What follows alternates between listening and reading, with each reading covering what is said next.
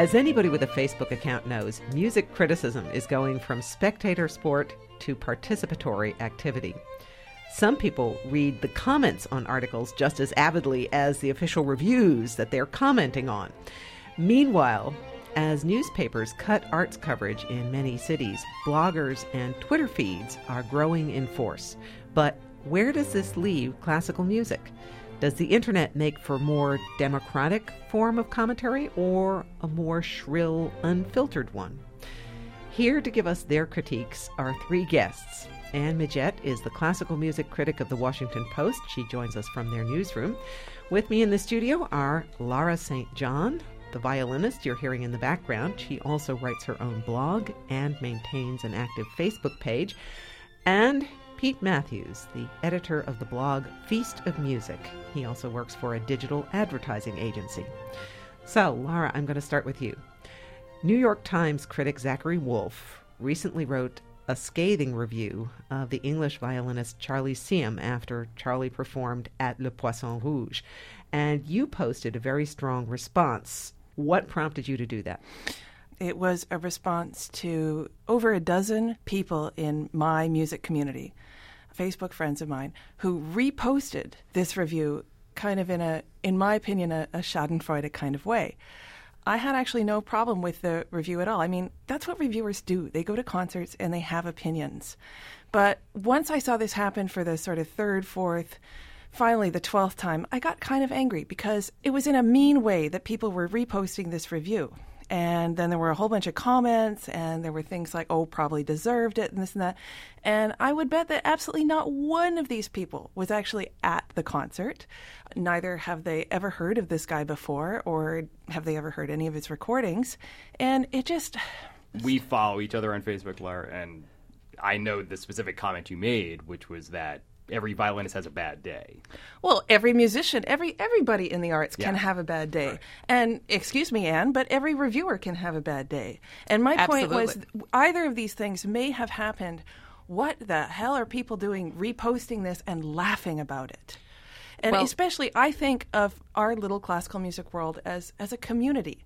And if we're going to bash each other upside the head like this, it it's just very disappointing. Well, the amusing, not amusing, but the notable thing is that your post was clearly not a criticism of the review, but of the Right. Facebook reaction. And then your post generated an equal and opposite reaction of everybody piling on to critics without actually thinking about the content of your post.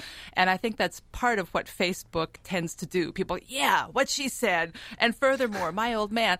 And um, I thought it was very, because you kept saying in your Facebook post, well, what I was complaining about was the Facebook response, not the review. And they're like, yeah, critics are idiots. And uh, and there is a certain kind of wild west, or maybe exuberance that everybody gets to be part of the discussion. That you get a lot of very unthinking response, or a lot of kind of quick Schadenfreude because something is a fun and sexy read. You know, we all, as critics, know that people are much more likely to read something juicy than something sober and praiseworthy. Pete, have you found this also happening with your criticism? No, in a word. Well, here, here's the thing. I, I think there's very little mileage to be gotten out of cutting people down. It depends on who it is. I we've cut down big institutions on our site, such as the New York Phil and some other big institutions, but I think they can take it. I don't think there's much to be gained from cutting down somebody who's just starting out in a career and trying to build up their cred. And that, and you know, we don't just do classical music coverage. That goes for indie bands. That goes for you know, you name your genre. I, I really think there's very little to be gained, unless your point is just trying to get your name out there as a critic and trying to be polarizing. See, I, I would object to the term, if I can break in for a minute, cutting down, because that propagates this idea that a negative review is about being mean to an artist. And that's the worst part of a negative review for me. For me, the reason to write a negative review is that you're trying to uphold standards and that there's this widespread feeling of isn't classical music just wonderful? And it is wonderful. And it's great when it works.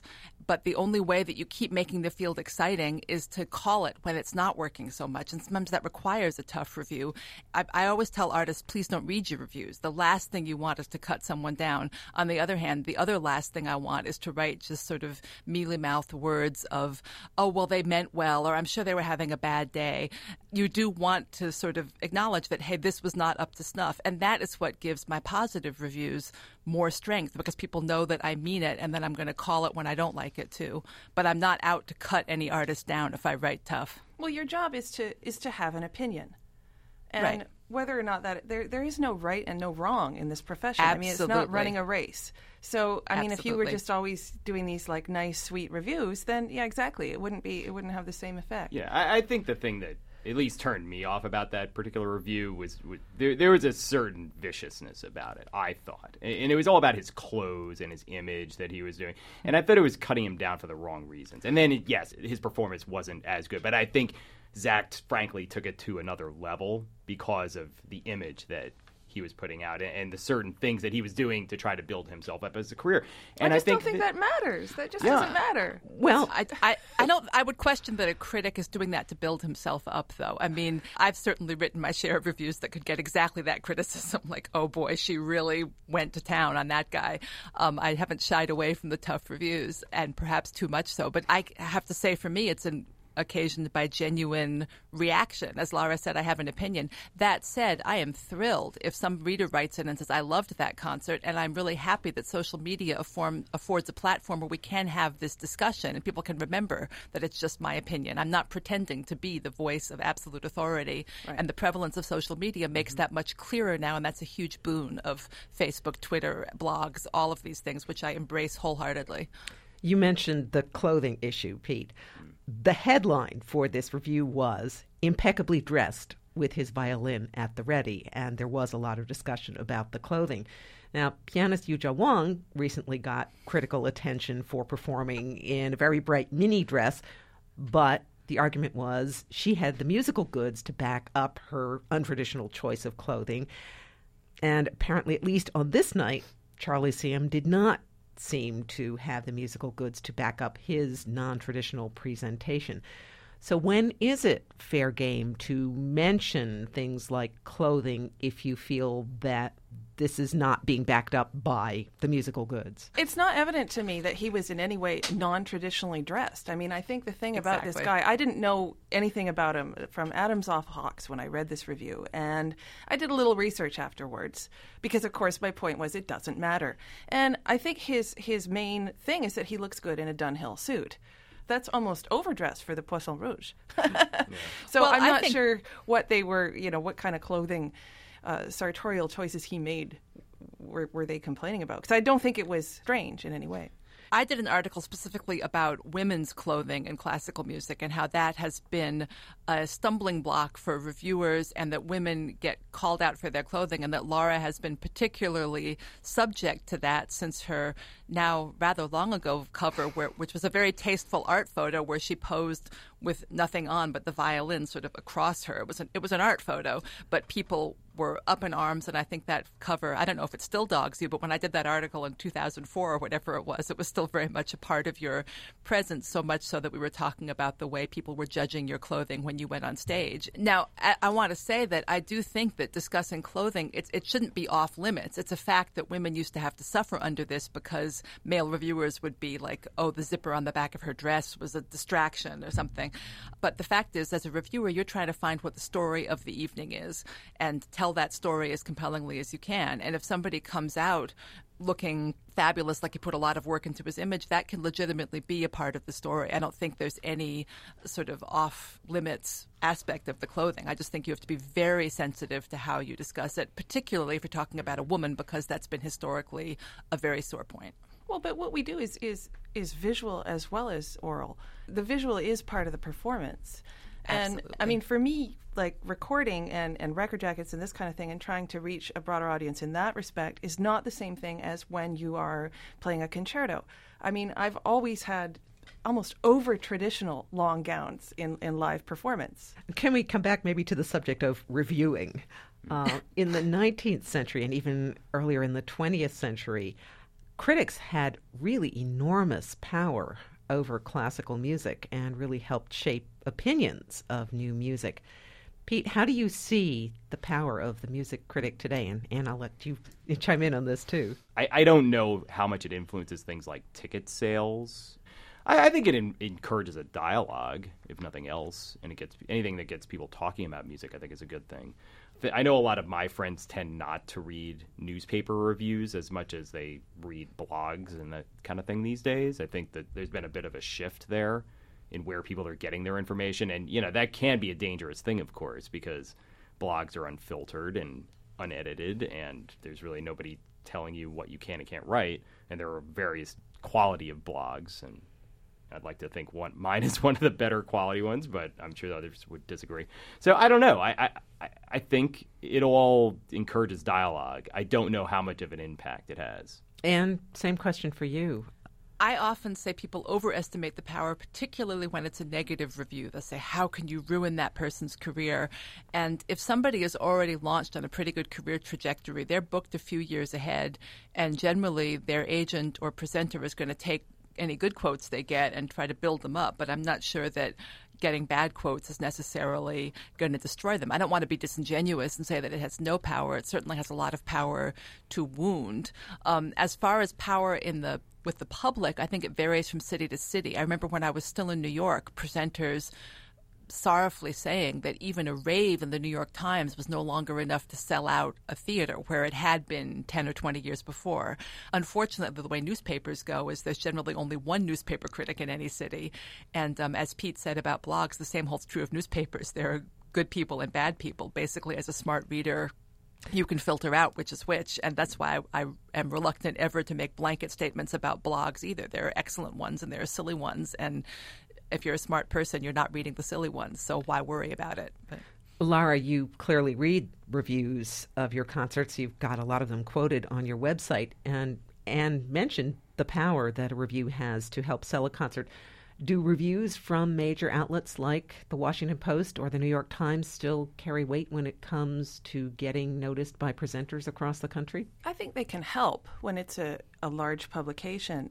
Again, like Anne said, I think when, when you get a bad one, we've all gotten bad reviews here and there, and it could be a bad day, reviewer's bad day, who knows. Again, I just kind of, oh, well, you know, didn't agree with some stuff, and, and out it goes. It's not really a big deal and I think she she's right in that people put too much stock into into one bad review. But also, you were saying how historically reviewers have had a lot more power maybe in the past, and I don't know if that's because of the of the new blogosphere or all of the newspapers kind of not being not reviewing as many concerts as it is in the past. Things used to have a longer trajectory. Like you would get a review and then that would still play for a week and it would be the only way people could find out about a concert. It's not like a Broadway show, not like a ballet, not like a play. So it's it's kind of an interesting pastime, but I think people have realized it's one person's opinion, and the reviewer. Um, sorry, Anne, but I think has has no, lost some of that time. power. Yeah. That's one reason I welcome the blogosphere is because I don't think a reviewer should have that power. I think part of the historical shift we're talking about is also a historical shift in the place of classical music in our culture. You have to remember that, you know, back in the 1950s, they're putting classical artists on the cover of Time magazine. That doesn't happen today. And you can't just say, oh, the media is awful. That's partly because those classical artists don't occupy the same place in our world, in our society. And criticism is also growing to reflect our world. It always does that. Um, a lot of stock newspaper reviews fall into this kind of formulaic just bad writing. I don't I'm not sorry to see that cut. I'm really happy in fact yeah. if the web gives us a way to restore the vitality and strength and intelligence of music writing um, that I'm not seeing in a lot of the papers that are cutting back on it and nobody wants to read that stuff and good, let's get rid of it and let's move on and find new ways of talking about this art form. People are very scared about the blogosphere and Facebook and everything, people being nastier, the comments being nastier, which is originally what we were talking about, Lara, with your Facebook post. And I think that will sort of die down. I don't think it's as much of a worry as people think because I think you see it in every art form. I think it's actually a sign of sort of classical music being more on people's radar in a way. Well, I'd, I'd like rather... to know, given the nature of a lot of the online criticism and commenting, have newspapers been asking you to write shorter and punchier and maybe even snarkier to reflect the lot of response that no that's not how it works i've never ever in many years in this career been told what to write I'm not You know, saying can what to write, but the nature of how you're presenting what you write. Can you make it punchier in order to draw more online comments? Nobody's asking No. for that. I think you get your job if they think you're a good writer. You know, I think that writing colorfully is a good way to become a regular writer somewhere. But I've never had anybody say punch it up, particularly because, in my experience, newspaper editors are a little scared, particularly classical music reviews, because it all is just so much Greek that they'll tend to leave flabby writing alone because they think this must be technical jargon.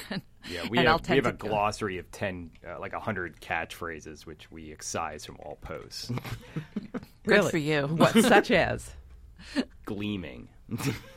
gleaming? Gliss, gleaming top notes. Burnished.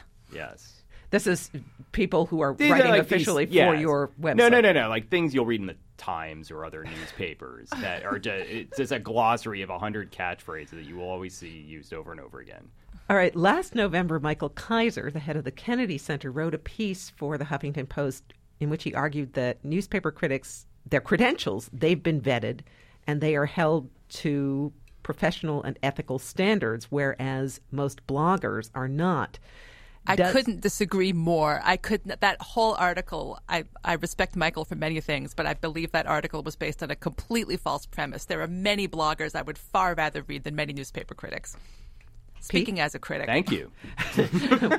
Pete, what do you I don't know to- if that's directed at us, Britta. Um, I, I mean, yeah, I, I think that's a great compliment. And you know, you spoke earlier about this, Anne, about the, the, the landscape. You know, yeah, sure. Before what, ten years ago, that was it. It was newspapers, magazines, radio, maybe. But that, where else would you get music criticism? And then all of a sudden, blogs.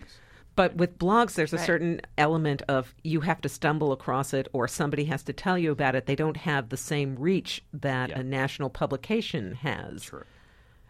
Yeah.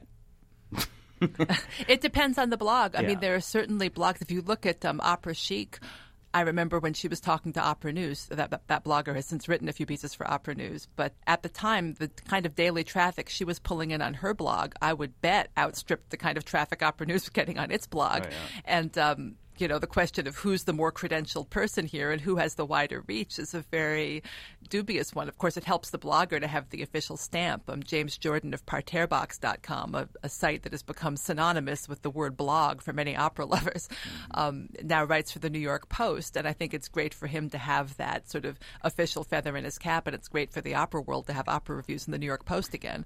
Um, they certainly took him because they perceived him as being colorful and snarky and having a big following. But I don't think it enhanced his status or even his writing. I think everything he was doing on his blog before that was just great.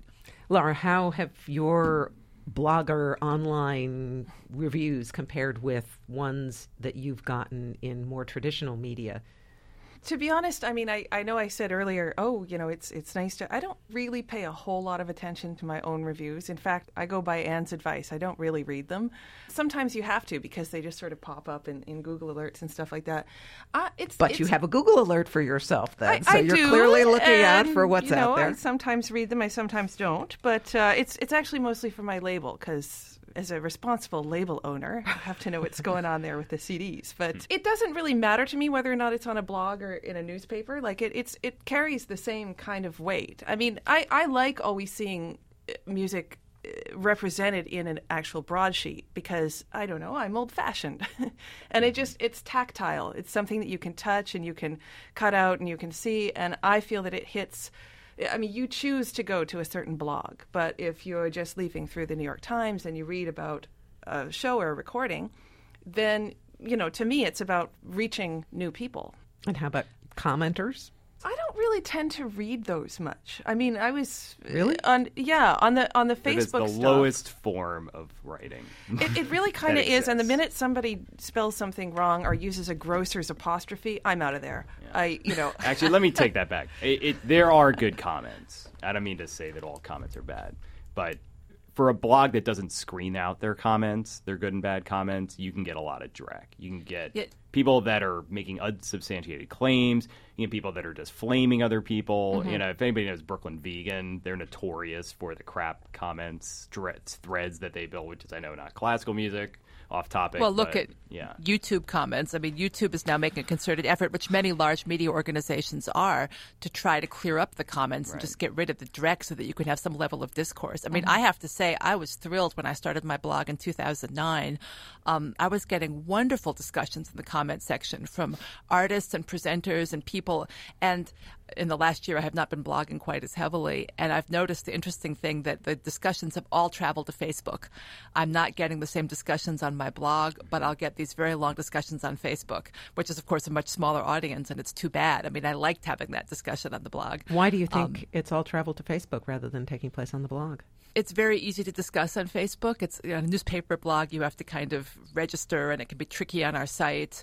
I think the fact that I went on maternity leave for a few months put a little hiatus in the blog too, where Facebook is kind of always continuing. There's always this sense of Well, and people people like talking. immediacy. I like immediacy. If I'm going to comment on something, I want to know that everybody's going to see that like right away. And as for a and it's- newspaper blog, you have to sort of wait until some somebody kind of takes a look at it. it Yeah. Yeah. You know, one one thing I wondered about this this whole thing that happened when I posted that little standing up for this guy, if you will, on on Facebook. I started wondering if in other professions this kind of thing would happen. Like, for example, if a restaurant got a terrible, terrible review, would a whole bunch of other chefs start posting it on their blog? Like, if a if a ballerina fell down and the reviewer made fun of her, you know, would mm. all the dancers start posting that on their Facebook? I mean, is it? I was shocked by this. Just going back to that thing, and is it just us? I don't. I don't think it's quite the same as a ballerina falling down, though, because I think what it is is this is a this guy, and I, of course I wasn't at the concert, but what it sounds like is he's one somebody with some money behind him and some style who's like playing the sort of style card. And there are a number of artists. I mean, Cameron Carpenter has been doing this very cannily, the organist, um, making his image a part of what he does, and that violinist whose name is now escaping me, but you know who I mean. Um, oh, um, the Hahn-Bin. Han Bin. Yeah. Thank you, Hahn-Bin. Bin. And He's you know, so there are exactly, and and there are people who are making this a part of what they do. And it sounded like this guy was a little mm-hmm. bit on the sort of I am selling this as part of my act that I am cool, slick, well dressed. I have certainly reviewed artists like that. If he had fallen on his face or broken a string and the reviewer had poked fun at him, that would be slightly different than what happened in this case. So if you re- review an artist like that and the playing doesn't live up to the presentation, is there a right way to write a negative review? as Laura said, there's never a right way. There's no, you know, there's no right or wrong. I mean, the the ultimate goal of any review is to state your opinion, but also to describe what happened in such a way that somebody else could read it and say, "I would have had the opposite opinion from you." Well, we like No. bipolar. I mean, the the worst Yeah. thing I, I can think of is a tepid review, because that means that you made no impression. So I don't know. I And yeah, there- I like this. Uh, s- either very bad or very good. And you know, you ask about other fields. I think restaurant reviews. There's a lot of really hot debate. Um, it's a huge blog, Twitter, media presence for restaurant reviews, and you get a lot of this kind of thing. I don't know that other chefs would jump in and post it, but other aspiring sous chefs might. You know, um, You know what's interesting? You don't ever even see it in other genres of music. When's the last time you saw a bad jazz review? I've never seen one. I think maybe Well, there's jazz just less has- of them. In the department of web reviews versus traditional media, some people might argue that newspapers reach a wider demographic and therefore having a classical music review next to a movie review in print ultimately benefits all the arts, people reading across the arts. It benefits all the arts if the classical music review is as well written as the movie review. Mm-hmm. Very often, I fear, when you see the page laid out and you see the music review next to the movie review, the music review is just not as well written. Although movie bash my own criticism is dying now too. Yeah, exactly. But there's an assumption when you're writing a movie review or a TV review that you may be writing for a layperson. And in classical music, there's such a way to do it. And I'm not exempting myself. It's very easy to fall into this routine of, oh, this is the way you write a review. I do it several times a week. And you want to never be complacent and never fall into that. But because you have a relatively small am- amount of space and a lot of different names to pack into it, um, it can get inside baseball very quickly. But don't you think it's harder without that inside baseball, as you call it, to bring across to the public what it is? I mean, music, because it's not visual, I think it's harder to understand and it's harder to describe. But And- that's all the more reason why you want to make a vivid review that somebody's going to want to read, that sort of makes somebody pull somebody in. you right know? but isn't it isn't it harder to do it with that than for example than, than reviewing a play where you can where you can talk about the movements and the actors some, something that every joe schmo is familiar with whereas with music i mean i'm just saying i think it might be a little more difficult for someone to read an average classical music review than it would be even a, a review of a, of a broadway show or a play or uh, you know just because I- we necessarily we have to use some stock words in order to describe something that's trapped within the confines of time. You know, it's kind of I- weird, and it's not visual. I agree completely, and that's why, as, as Christa Ludwig once said during a master class, of course it's hard. That's why they pay you the money. Well, Laura, I was actually going to ask if there were no critics, would your job as a performer be easier or harder? It doesn't necessarily benefit that recital or that concerto, but as it just brings the the name of the music, the composers, uh, to a wider audience, which is what we, we need. I mean, we're an embattled field at the moment. And I, I think it, I think it's, I would take it a step even further than that. And this isn't talking about myself or my own writing, perhaps more about Anne and the people that do this at the highest level.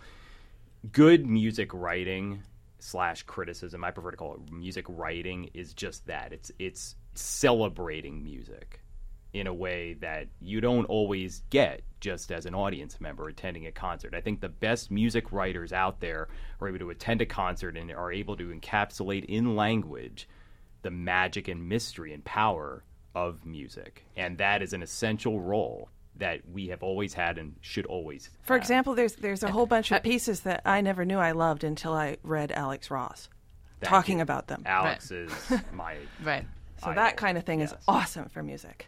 I was going to say just having its presence in a major paper acknowledges that this is an important thing in society, even if it's not important to you personally, and that that alone is a reason to try to fight to keep it in as many papers as we can for as long as we can, because it is an acknowledgement of a social value of what we all believe is extremely socially valuable. Well, thank you all for a great conversation, and we're going to hope that this conversation continues in the comments section on our webpage. keep it clean. accompany. thank you all very much. Thanks for having us. Thank, Thank you. This has been Conducting Business, WQXR.org's podcast on the classical music industry. Our guests were Anne Midgette, the classical music critic of the Washington Post, Pete Matthews, the editor of the blog Feast of Music, and violinist Lara St. John, who will be performing at the Naumburg Bandshell on August 7th, and we are broadcasting that concert live on WQXR. You can subscribe to the Conducting Business podcast on iTunes. Brian Wise is the producer. Today's engineer was George Wellington. I'm Naomi Lewin. Thank you for listening.